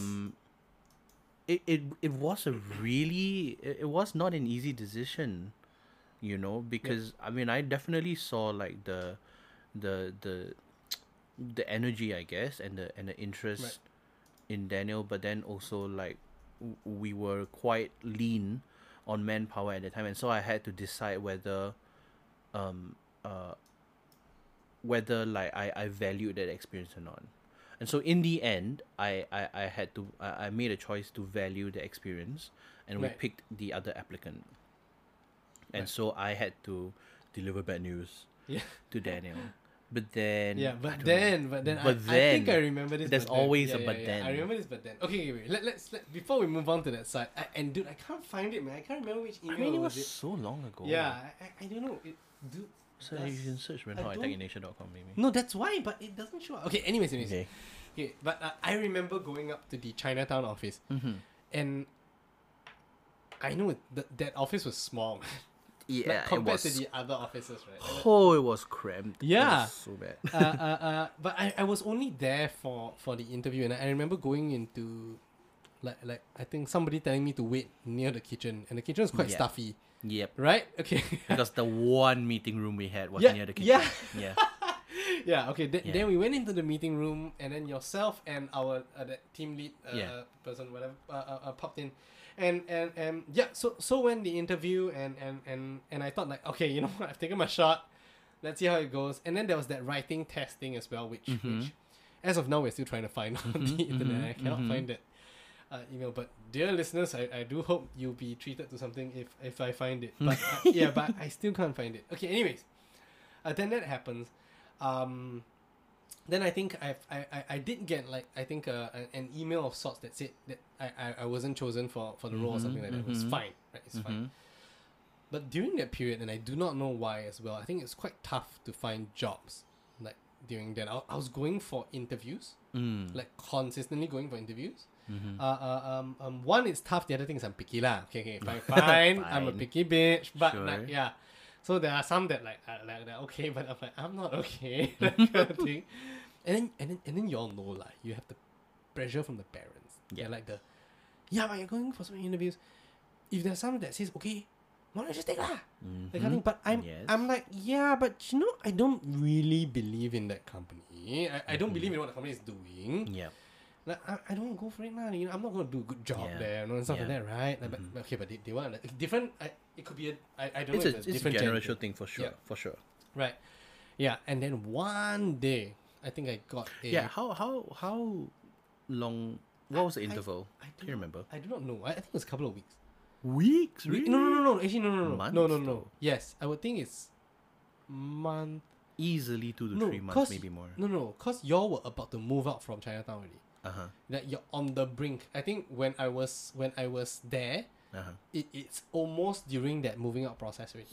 probably end 2015, like start early. Yes, around that. Early 2016. So I joined Tech in Asia properly in July 2015, and that was Bugis already. Really? Yes. Yeah. Huh. Oh, remember? Yeah. Okay. So, what's that? Yeah. Okay, so it was, I think, just a couple of weeks or I would say weeks. It felt like months to me. Yeah. I would say weeks. Weeks. Like, so I got an email like from you, legitly, and then it's like a, hey, you know, I know you didn't get that, but like, would you like to try for this position? It says community manager, and at that point in time, I'm like, what in God's name is a community manager? Yeah, and I remember telling my dad. I think like at dinner, I'm like, hey, do you know what? Like, I got back. I didn't get the job, but like, they're saying that I should go down for another interview for community. He's like, what is the community? Like, yeah, what is that? I do not know. In 2015, that was and fresh. Exactly, new. And in 2015, like searching community manager on Google, really, there is nothing helpful. Yeah, really nothing helpful. Yeah, but and then I remember, I thought like, yeah, you know what? What's the harm? Like, I think because, you know, especially in the JD and the company description, I thought like, hey, you know what? This is a company that I could get behind, lah. You know? And oh man, okay, man. I don't know how far we want to push this, push the needle on the timeline, but maybe that for another episode, you know? Sure. Yeah. Oh, that'll be juicy, son. Yeah, that'll be fun. Okay, but anyways. So I think after that, I'm like, yeah, you know what? Sure, yeah, I'll come down for an interview. Yeah. And then I had the interview with Hui and Willis, which is of course the community lead and the CEO, which was fairly interesting. On my end, I think they were looking for a community manager for some time. Maybe interviewed a couple, to not much avail, and then just randomly. The CEO was like, hey, you got anyone, you know, who might fill this? And he kind of told me about the whole JD and stuff. Now I was just like, I was kind of racking my brains for a bit. Also, partially, you know, my relationship with him wasn't like super close at that time. So I was just like, I need to give him something. Okay. So then I thought like, oh, well, there was that guy that I unfortunately had to like not pick. Yeah. So I said like, yeah, there was this one who was like just really first runner up in the social media manager role. Why don't you say, and I think I probably forwarded your CV and like all the interview stuff. Yep. And then blah blah blah, they called you in, and I remembered you because you interviewed in the Bugis office, right? Yes. That one? Yes. Yeah, and I remembered kind of just like spotting you as I went to the pantry or something, and I opened the door and I'd be like, hi. Yeah, then I'm like, hey, then we were like, hey, then you're like, hey, and then like, and then I just closed the door, and then I went on my merry way. Yeah, I remember this. And you were hired. My goodness, yeah. Oh my goodness. What a, yeah. Well, what a, oh my gosh. I don't know, man. This is making me a bit emotional because what a way we've come, like since then. Oh my gosh. Yeah. The like, world and then some. Yeah. What a. Whirlwind of an adventure that was as well. It was an adventure. Yeah, that was a hell of a. Oh my goodness! What a. Oh my. Yeah. But wow, yeah. But I still have to say no. But like Matt, thank you because like without that recommendation, without that what like I would also have never, you know, properly got to know you as a friend, like. Yeah, for you know, sure. That kind of thing. Oh yeah. My God! So, like, oh gosh, it's amazing how a simple action sort of like leads to something like down the road, right? It echoed like, that's so amazing, like, yeah. Years. But for I mean, it really wasn't hard at that time. You were like really the next person in line. Really. Oh, so I just recommended that, and then. When he joins the company properly, I fucking find out that like he's an everything person. He's done podcasts, he does music, sings like a god. Like no. Then after that, I realized like, Renhaal has the same hobbies that I have. Oh, true. That's why. Yeah. That's why I'm like, oh my god. Like, yeah. I think that's why we hit it off as well. Like I would like to think we hit it off, lah. But like, we did. I mean, obviously, like, why would I be here? Yeah, right. No, but that's the thing, though. So I think, yeah, you know, these stories happen, guys, like listeners, and yeah, it's amazing. So I think sometimes, you know, don't count on it too much, but count on it a little. It might just, yeah, you know. I think that's that. And I'm so sorry, dear listeners. I really cannot, for the life of me, find it. Yeah. Oh my god. We might save that for the next episode. Maybe I'll go and search later. Let me dig deeper into this stuff. But I can't find shit. Ah, damn it. Oh yeah. Shucks. Okay. I could have treated you to something nice, man. like yeah. My horrid copy from 2015. Yeah. Oh, how much has changed. I'd like to see that. Yeah, I would like to see it also, actually. Oh my goodness. Oh, yeah. But what a way we've come. But since then, oh my gosh, the late nights we spent in office getting shit-ass drunk on wine. I know! Playing guitars. Oh. What an experience that was. It was truly... Yeah. Yeah, I don't know. I feel like I wouldn't be too presumptuous if I said like it was a really defining few years for the both of us. Yes, for sure. Yeah. I don't know, man. Like, I mean, okay, dear listeners, there's a lot more. This is just the tippity top of the iceberg. Nay, not even the tippity top. It's that little vapor that comes out from the tip. Okay, of this iceberg. We might share it at some point. We could talk about 2018. We have wine now. I feel like we can draw the line. Like we know where to draw the line. Do I know? Okay, you know. I you trust yourself, sir. I do not. No. But yeah. I don't know. Okay. Long story. Should we really?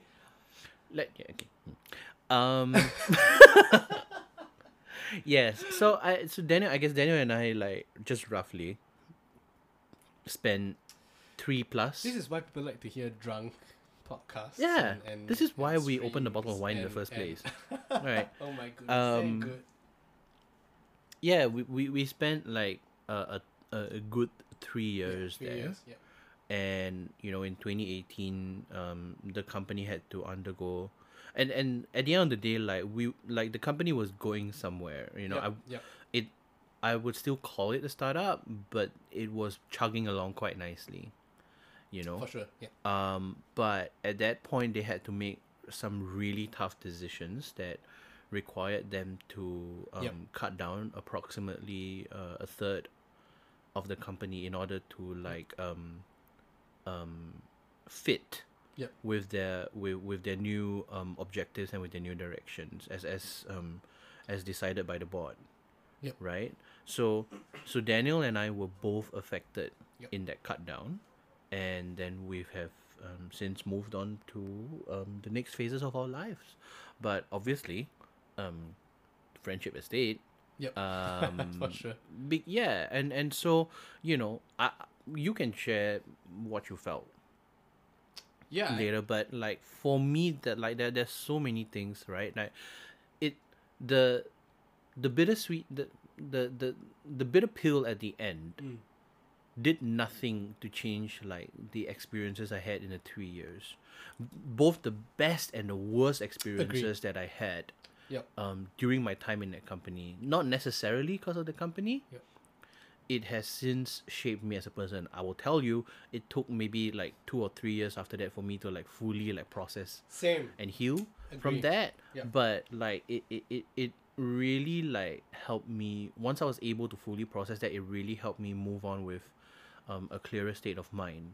You know, it helped me understand the goodness, the sheer goodness, and as well as how dangerous it is, you know, that the kind of Silicon Valley like culture and vibe that you have, because it is so easy, you know, to promote like the best working culture possible, but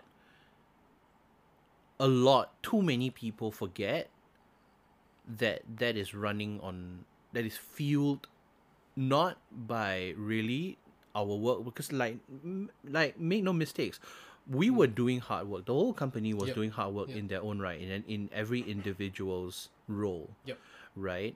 But part of a startup is kind of figuring out like where their where their true north is. Yes, and really just sometimes people have misdirections along the way. For sure. Or they just, it's trial and error, and they fail. That is normal. And it's painful to accept as employees, but to me, like, I personally don't hold resentment anymore, because like it helped me move on to other things that that really advanced my career. Oh, for sure. Right? And yeah, and it helped me experience retrenchment at a young age. Right. Yes. You know, I thought about it. That was one of the first things I thought about. Do you really do you want to experience retrenchment when you are relatively free of responsibilities, or when you have a freaking HDB or condo to pay for and two kids to take care of? You know, that's not something I want to face at all. For sure. At least emotionally. Right? So that helped me learn a painful but like necessary, a fortifying lesson early on. And and you're just more careful about you know how you select your companies. And that's not to say that like you're cynical, but you just kind of learn to decide for yourself where you draw the line between what people say and what you see in the company. Yes, agree. You totally agree. And learning to understand, especially like when you're working in smaller startups, learning to understand the risks that you're undertaking, because that was the thing I don't think we understood. Yeah, you know, we were doing whatever. We were just like, what do you want me to do? Like, I will do it for you because we're all hustlers here. Yep. You know, but you need to, at some point, which may or may not affect you, that big decision has to come, and that big decision often comes with a lot of restructuring. So, all in all, a good experience for me. Oh, nice. Okay. Yeah. Right. No, I think it's fantastic though. Like, and I love your outlook and take on this front as well. Like, I think for me, I probably didn't take it as well as you did. Like, really, I don't think I took it as well as you did. Oh gosh, I think it was crazy for me as well. Mm-hmm. Like, partially because I think at that point in time, I was about to go travel. I booked everything, budgeted everything and stuff like that. Not only that, I mean, to be fair to the people involved and all this, like, no one really saw this coming. Yeah. Right. Mm-hmm. I mean, there were a few bad eggs that were supposed to be. Mm-hmm. Weeded out in the first place, which didn't. Mm-hmm. But no one really saw this coming, and mm-hmm. and the fact that we got, you know, slapped in the head from the back, like, kind of thing, is a little bit more jarring for me, because after that, I went on my trip still, and oh gosh, that was a trip to Japan. Yeah, right? It was a trip to Japan. I love the trip. And if you've listened to this podcast or know anything about Dan, trips to Japan for car enthusiasts is not funny on the wallet. It's not funny on the wallet as it is like trips to Japan, and you've got everything booked, you know, everything is booked, and then blam, and then you're like, okay, do you know what? Never mind. Let me put this out of my head, like, and I gotta and I'm gonna go on my trip, right? You know, and stuff like that, I mean, to be honest, Cheryl's being nice the whole trip. Mm-hmm. Like that kind of thing. And I mean, just to give viewers context, Cheryl is my ex-girlfriend now, right? And but she was being very nice throughout the whole trip. She was kind of like You know, did you feel affected while you were on the trip? Yeah, of course, dude. Like, but that was like a few months later. Yes. Right? Yeah. It was, I think, two, three months later. Correct. But yes. You know why? Because I still don't have income. And it definitely dampened the trip, because on the trip, you're kind of like, yeah, but should I buy this now, though? Then? You know, kind of thing. Like, I'm dipping into my savings really if I buy something that I want to treat myself with at the end of the year, you know? Mm-hmm. Because it's something like, then it comes to but I just want to enjoy the trip. Mm-hmm. But then you have that lingering feeling at the back of your head now, like, it's like, yeah, but I cannot fully enjoy the damn trip without, doing the certain things. Like, okay, but anyways. So there's kind of like that part of things, right? Like, and stuff like that. Again, I don't think a lot of people were to blame here and stuff like that. But I think I didn't think I took it as well as you did. Mm-hmm. Like, I thought that there were definitely more things that could be done to soften the blow a little bit as well. You know, kind of thing. Like, I don't think... and here's where I think I can probably draw the line in those sharings and stuff like that. Yeah. Mm-hmm. But I really think that there are certain things that could be done much better. You know, like from the way it was handled, from the way information was dispersed to all the teams and how letting the people affected know that they are affected. Even the support that is landed to the people who are affected. I don't think, to be very frank, I think it's not enough. Mm-hmm. Right? Kind of thing. Because but again, no blame there. Mm-hmm. Because the fires, the fire is massive already. Yeah. Right? And the sprinklers are going off, but the fire is still not getting... So I cannot blame anyone for that, on that side of things. But, to be very frank with you, it kind of gave me a little bit of fear now with startups. Mm-hmm. Yeah, right? For sure. I mean, I do enjoy the startups. I love the startup ecosystem. Like, I like the grind. I like the, you know, like how things are going, how things are built from a sheer amount of effort, you know, kind of thing. Yeah, but now when I look at startups, it's really just kind of a, oh, damn, should I? Maybe not.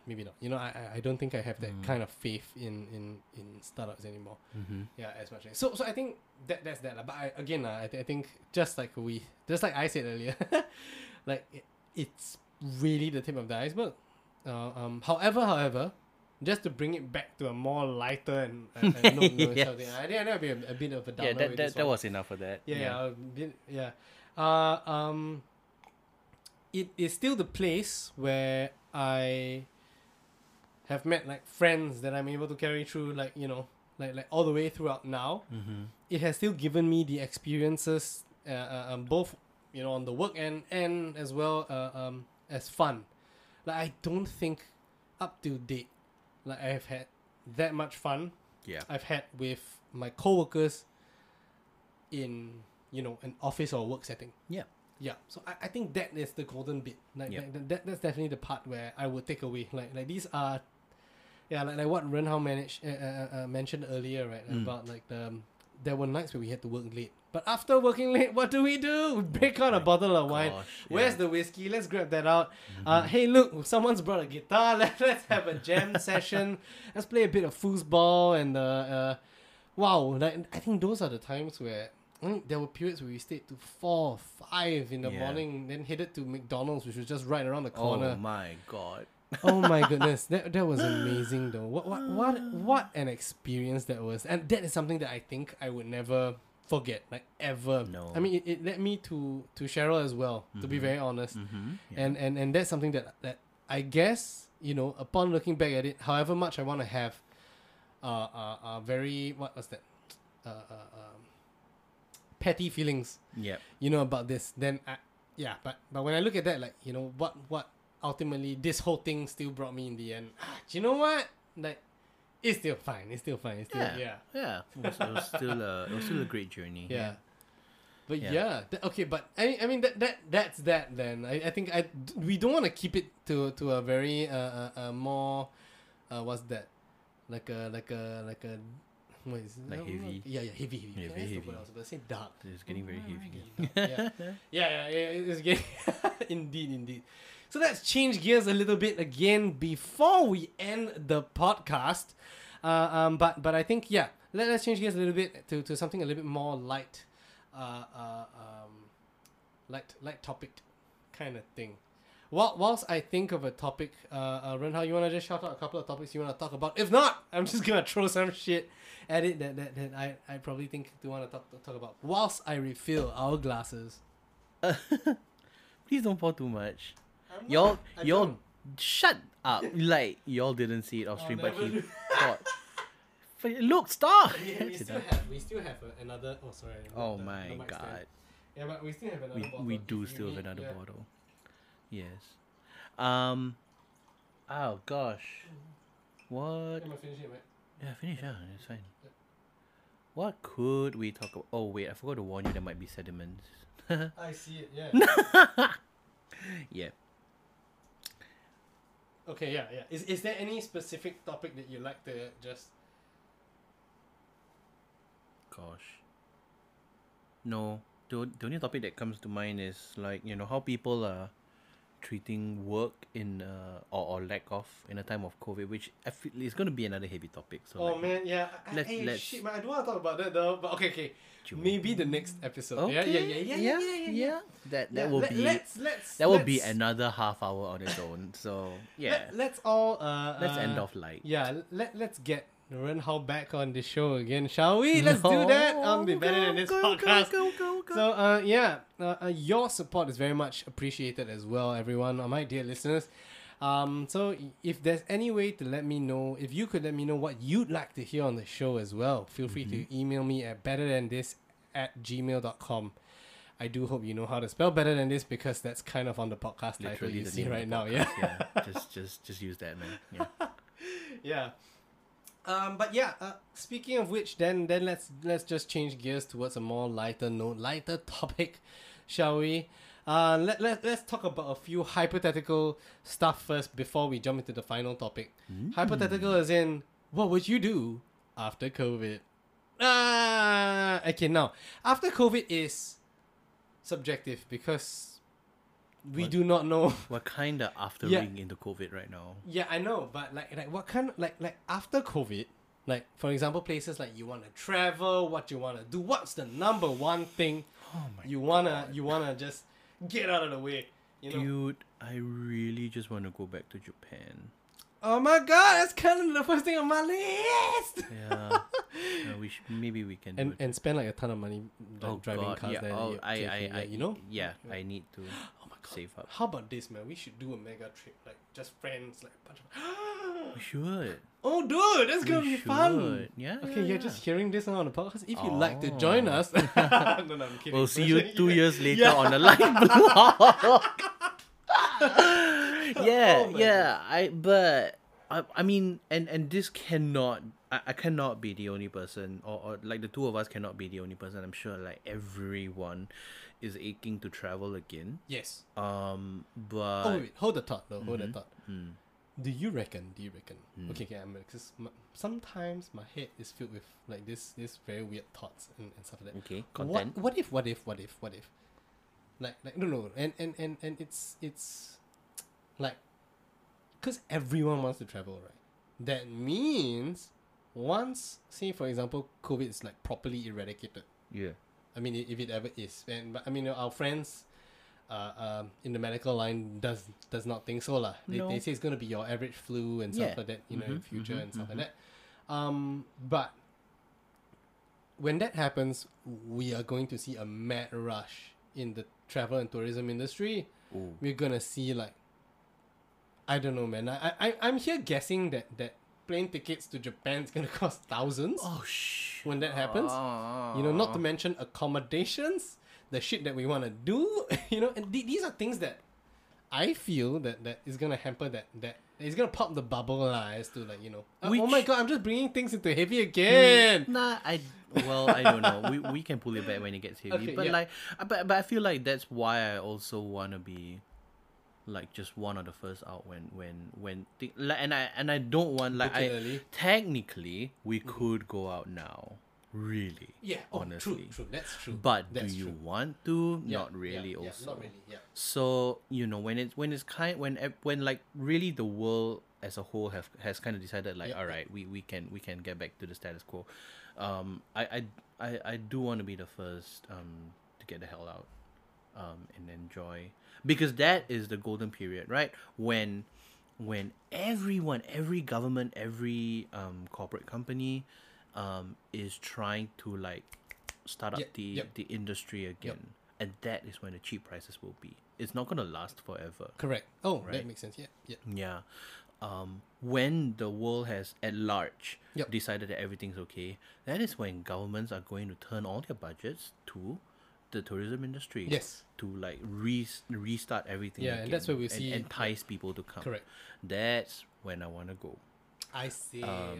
Before I travel 7.5 hours just to listen to a Singaporean accent again in Kyoto. That's true. True story. Yeah. Which I didn't mind at that time. Share that story. Since we're at it, right? And we're trying to kick things into a more lighthearted mood. Yeah. Share that story. I guess there were two things that really broke my image. So the last trip that I took to Japan was a solo trip. It was... Which year was it? It was 2017. That's too long, son. That's it was too long ago. I know. Then, like, 2018, that whole thing happened. 2019, like, I just didn't want to go. 2020, boom, COVID, and then exactly. Okay. Oh my gosh. So, yes, I have not traveled for a while. Like, I'm blue balling with my travel now. Yeah, no shit. So, would you want to go to the Deutschland, sir? We can't go to the Deutschland. Yes. I guess I wouldn't mind, but it's expensive, It is still expensive. It's going in the euro, which is expensive. Almost I forgot this is euro. Berlin, like, kind of. Right. No. But Berlin isn't. Wait. Have you been though to Japan? Germany. Sorry, I have not been. I have not set foot in Germany. Okay.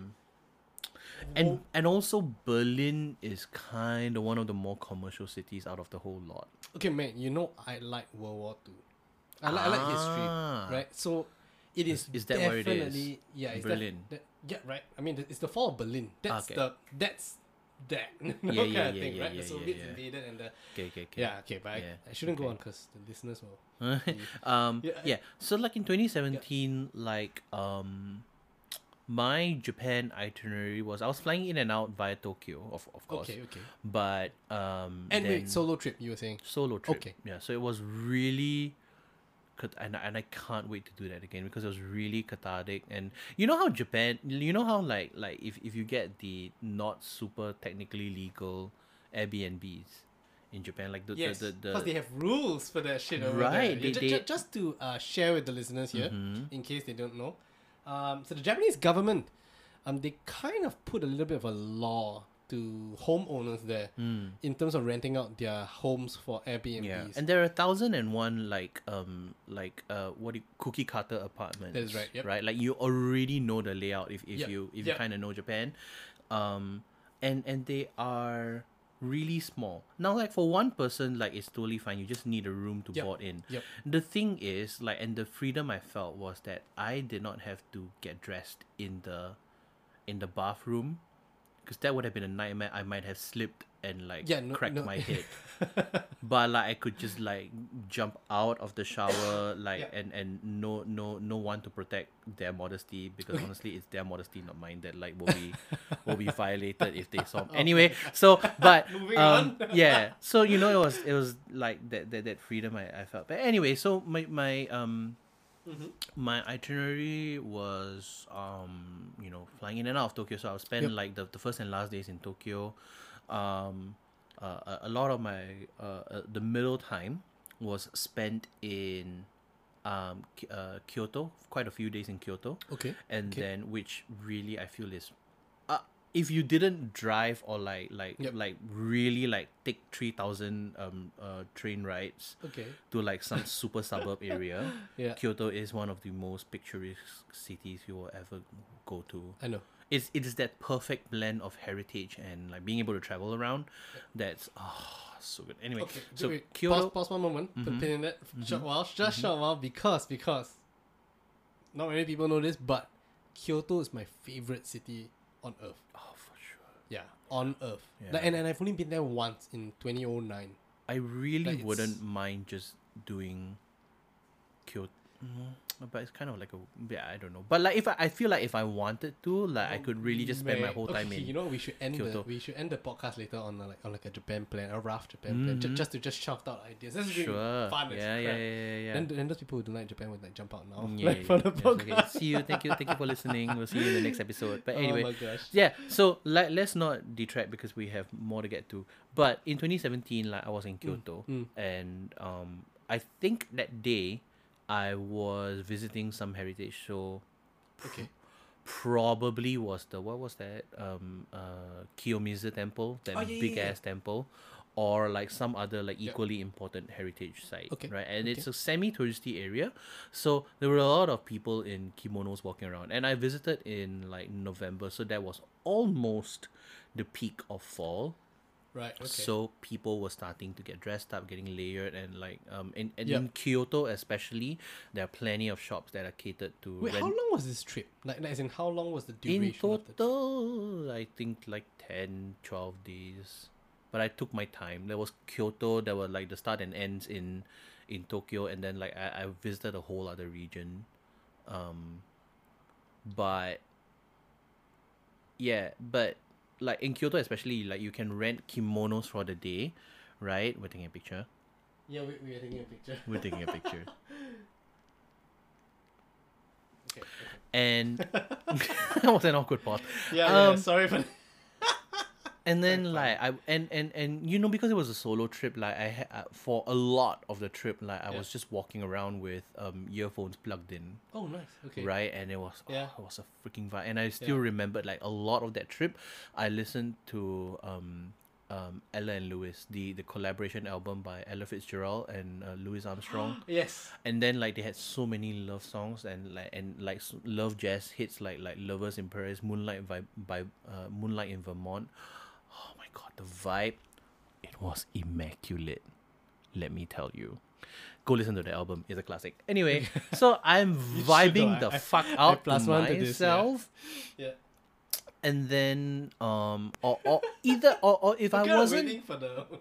I wasn't listening to some awesome album, then I was just absorbing, the street sellers just and all of that, all that beautiful sound, right, of Japan. Yep. I was walking along and then I see these two these two ladies who look easy on the eyes.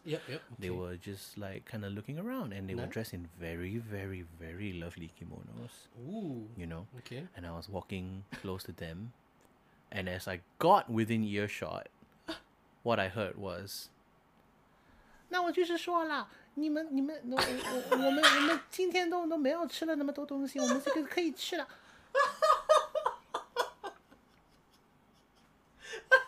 my immersion!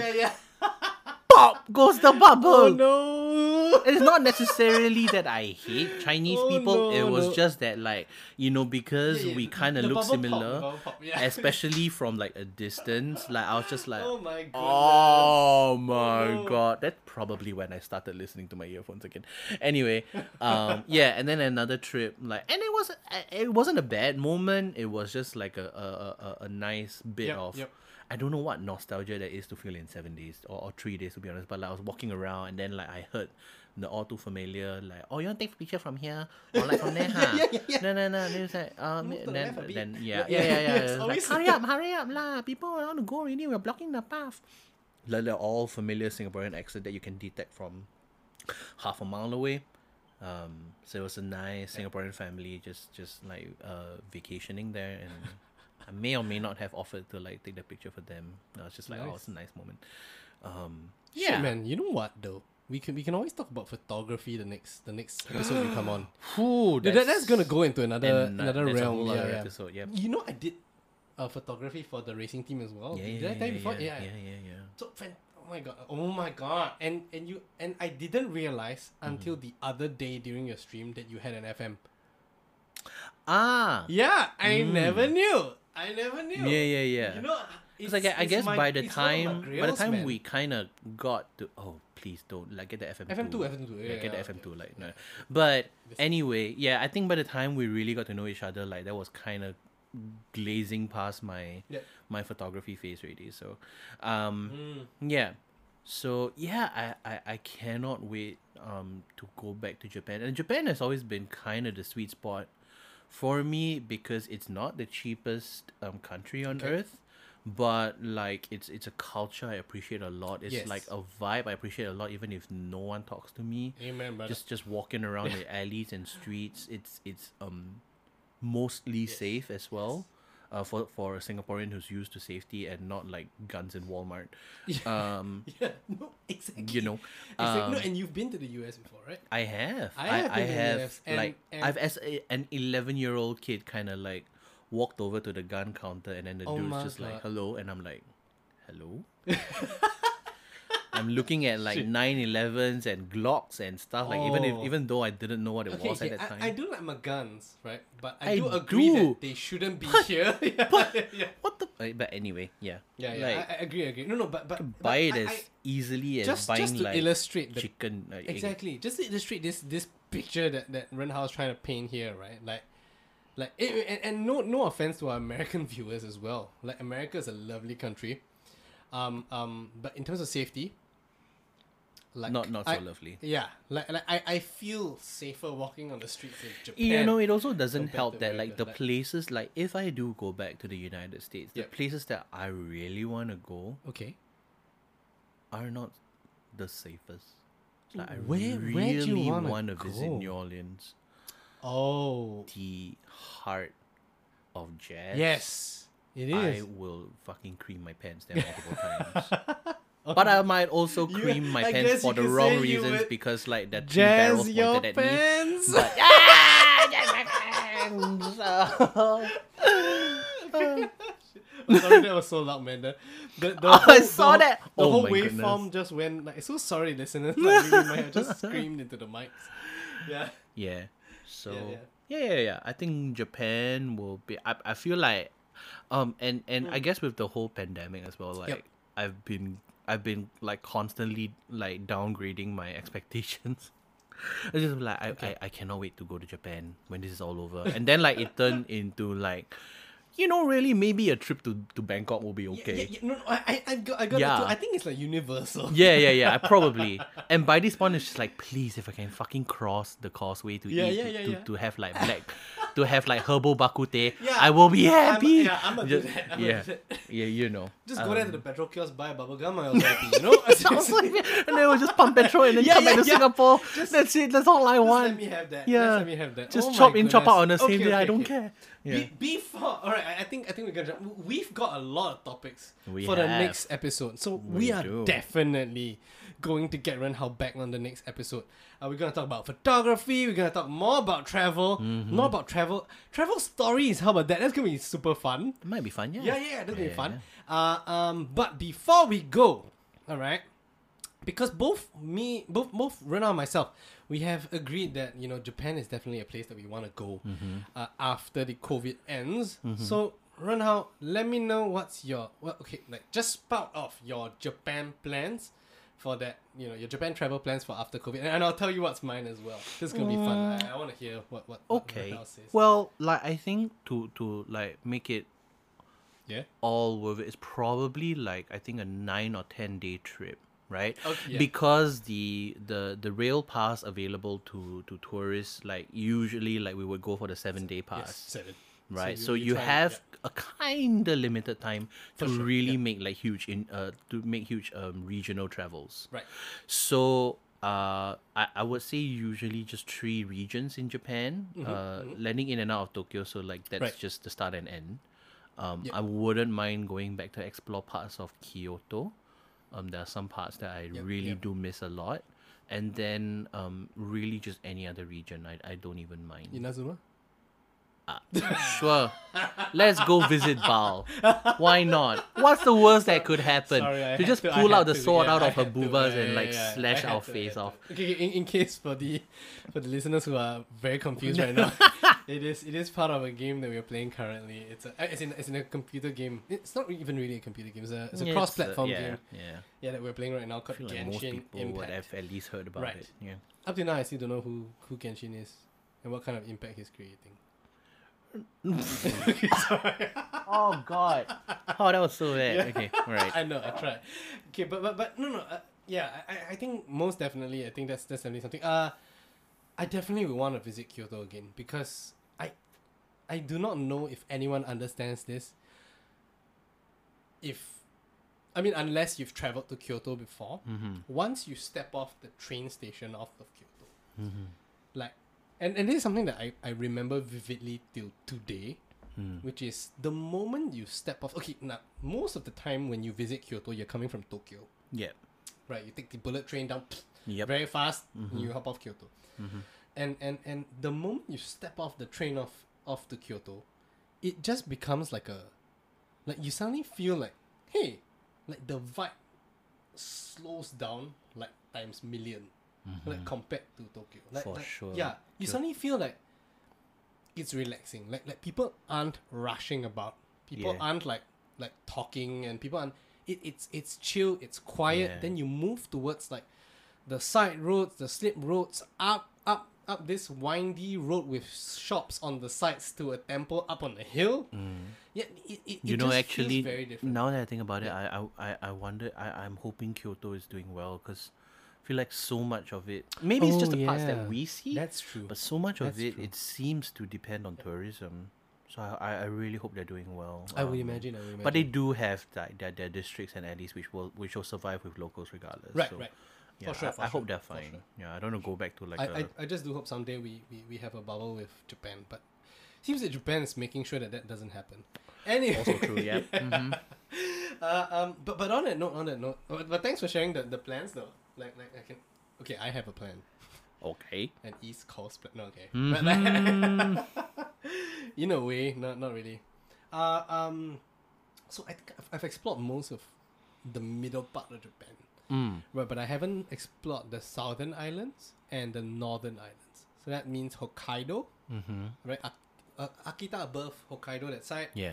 And then you've got the southern islands, which is Fukuoka and the Oita prefecture. And the and Okinawa, right? Oh yeah. Oh. Okinawa. Oh okay. Okinawa should be an adventure on its own. Yeah. Yes. Actually, you know what? We should probably just do a singular Okinawa trip, like boom, and then done, that kind of thing. Maybe. Like, yeah. Jetstar used to fly to Okinawa though, and that was good at that point in time. I cannot take budget that long, please. I cannot. Anyway, but okay. You can. I guess I've flown from Hiroshima back to Singapore on Silk Air. It's okay. Silk Air is fine. Just load enough films on the phone, and it's fine, Oh, it's fine. No. It's not the. Yeah, I just need like the proper meals and the like. Did you want like some basic sustenance? Yeah, it'll be $20. Bottle of water, yeah, $5 for fucking Dasani. It's not even Evian, man. Anyway, that's true. But oh my goodness. Yeah, the thing about I think Hokkaido is you kind of need to know where you're gonna go. If you're just gonna land into you've been to Hokkaido. I have been to Hokkaido. Oh, nice. But the thing is, if you get into like that, I forgot what's that central place. Okay. What's that brewery? Asahi. No. Up north. I forgot. Sapporo. Yes, yeah. if you just go to Sapporo, or like the really central parts of Hokkaido, it's a bit commercialized. Oh. So like you will be walking in a very very very cold Tokyo. Quick question. I hate seafood. Will I survive? That's a big holdback factor to me. Like thinking like okay, you know what, maybe I shouldn't. It's just not your taste, or you really can't deal with it. It's not your usual taste. Or you know, like in Singapore we call it the haisyan bee. I don't like the seafood taste, but okay, so for the benefit of all listeners, I'm a picky eater. I'm a picky bitch when it comes to eating. And I'm okay with certain types of seafood, just not like shellfish. You know, the shellfish taste, the prawns lah, your I don't know whatever else. I will tell clams, you. Yuck. I don't but eat sashimi. I'm good with that. Okay, that's sure. That shit. Like salmon, tuna, that kind of thing. I love it. Yeah. I will say that I don't like. Yes, almost the same. Maybe a little bit less fussy, but pretty much outside of fish, I don't actively go for any other kind of seafood. Right in Singapore. Oh, okay. I will tell you there are two places in the world that I visited where I actually would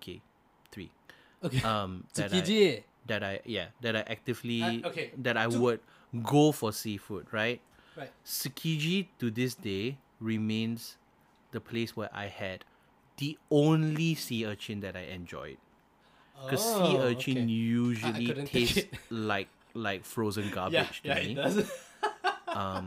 Hokkaido would be probably. In fact, like it was very weird to me because like I tasted a bit of that when I had sea urchin in Hokkaido. Yep. Which is weird because like that is it's almost native to Hokkaido more than Tokyo. Yep. So like I don't know why but anyway. Okay. Shellfish. Whatever is it on the menu? I don't care. I'll just eat it. Hokkaido. It legitimately tastes different. Hokkaido. Tokyo, which is Tsukiji, and Italy. These are the only places I would actively go for seafood. Which part of Italy?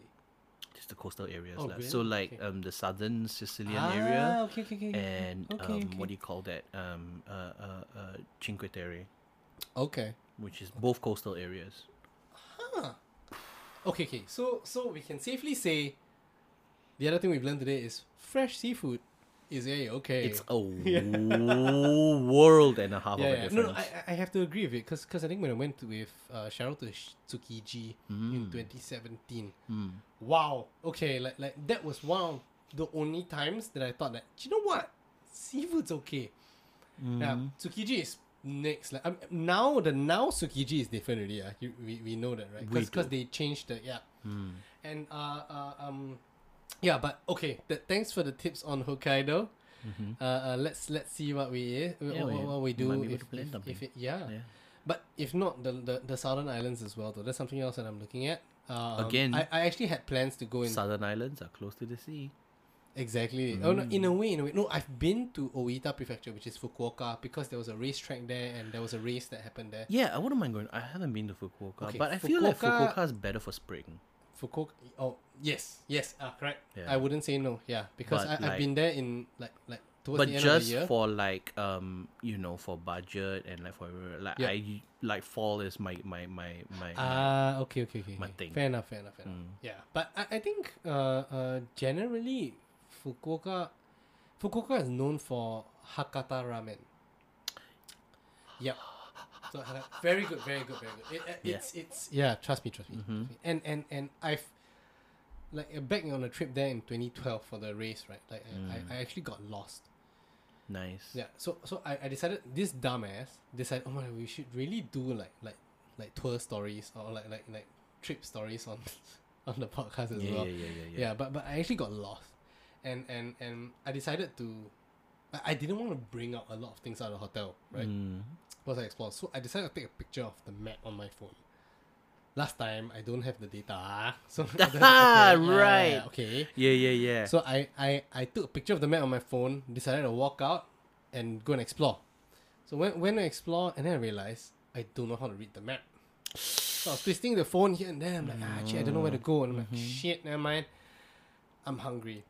Okay, so I just dart into the nearest ramen store that I could find, which was like down the street, like where I was lost. And holy shit, it's like this hole in the wall place run by this very cute family. And what in the world? What in God's name? Best, dude. Like any stall you walk into, you are sure that they gave their 1,000,000% in terms of the food that they prepare for you, and that's so amazing. It's so amazing. It's so good. Yeah, so I think that's definitely something that leaves a definitely a big impression. But Fukuoka, that's definitely a place I want to go. In the same area as well, the same massive island that is of the southern islands, there's also Nagasaki. I think we know what happened there. We do. Yeah, mm-hmm. and there's a memorial and a museum that I actually want to visit. You're right. I've not really visited Middle Japan. Oh, man, you've got to try and see Hiroshima, man. I love to, yeah. You have to see Hiroshima. Anyways, before we go, there's just one last part that I wanna say. With regards to Japan, okay. So I've been watching a lot of YouTube videos like lately. Oh, of course, you know, about mm-hmm. Japan and shit like that. There's another form of transport that we never really think about, right? Other than the bullet train, and this is something pretty cool that I really like. Only until recently, like I would say safely, the past month that realized that, okay, do you know what?